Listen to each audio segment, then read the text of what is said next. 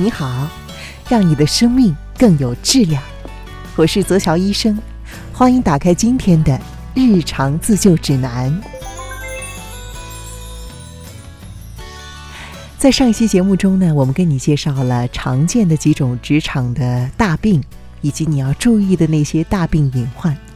我们介绍了心脏病，还介绍了糖尿病。今天我们来跟你说最后一种，就是高血压。很多人认为高血压是上了年纪才会得的病，其实不知道现代社会的年轻人由于压力大，经常吸烟喝酒、重口味以及熬夜，很容易得高血压。高血压最常见的诱因就是长期吃外卖，因为在外卖中隐藏着大量的盐，盐摄入多了，血管中就要增加水分来保持平衡。这样，血液在血管内流动的时候呢，作用于血管壁的侧压力就会增加，血压就会升高。比起糖尿病和心脏病，高血压的早期症状要么不明显，要么不典型。一般呢，表现为头晕、头痛、脖子酸痛、容易疲劳、心慌等等。很多年轻人并不会意识到这是高血压，还以为是精神状态不好，而休息睡个懒觉就可以恢复了。但是啊，休息不好时候的表现和高血压的症状还是有明显不同的。休息不好时，经过充足的休息，人们的精神和注意力在短时间内就会恢复饱满。但是如果得了高血压、头晕等症状呢，就会有长期性和反复性。比如说，当人突然站起来的时候，头晕的感觉更加明显。同时得了高血压，人的记忆力会减退，精力很难集中，性情呢也会变得烦躁易怒，而且遇事敏感。所以一定要高度重视早期的症状，一旦发现不对劲儿，赶紧用血压计来测量一下。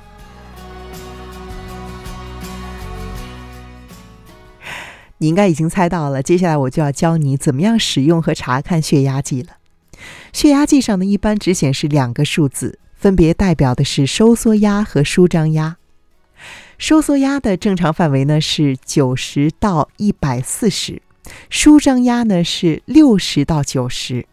所以在测量的时候，如果说你收缩压的数值大于了一百四十，舒张压的数值呢大于了九十，那么就是血压高了。那么年轻人应该如何预防高血压呢？我们也为你提供了几个方法。第一是。吃的清淡，少一点重口味。饮食呢要规律、适量、定时定量，少吃盐，戒烟酒，增加水果和蔬菜的摄入。第二是要劳逸结合，进行有规律的运动，特别呢是有氧运动，比如说散步、慢跑、游泳、太极拳等等。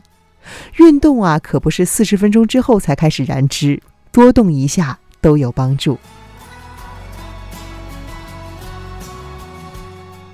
第三是要保持良好的心态，利用各种途径去缓解心理压力，减少或者避免负面情绪对于血压的影响。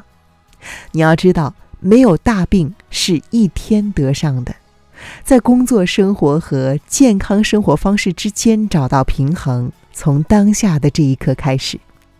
以上就是关于大病隐患的自警和预防方面日常自救指南想要告诉你的。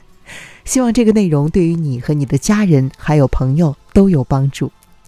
我是泽桥医生。如果你喜欢这个内容的话，欢迎订阅我们的日常自救指南，并且把它分享给更多的人。下期见了。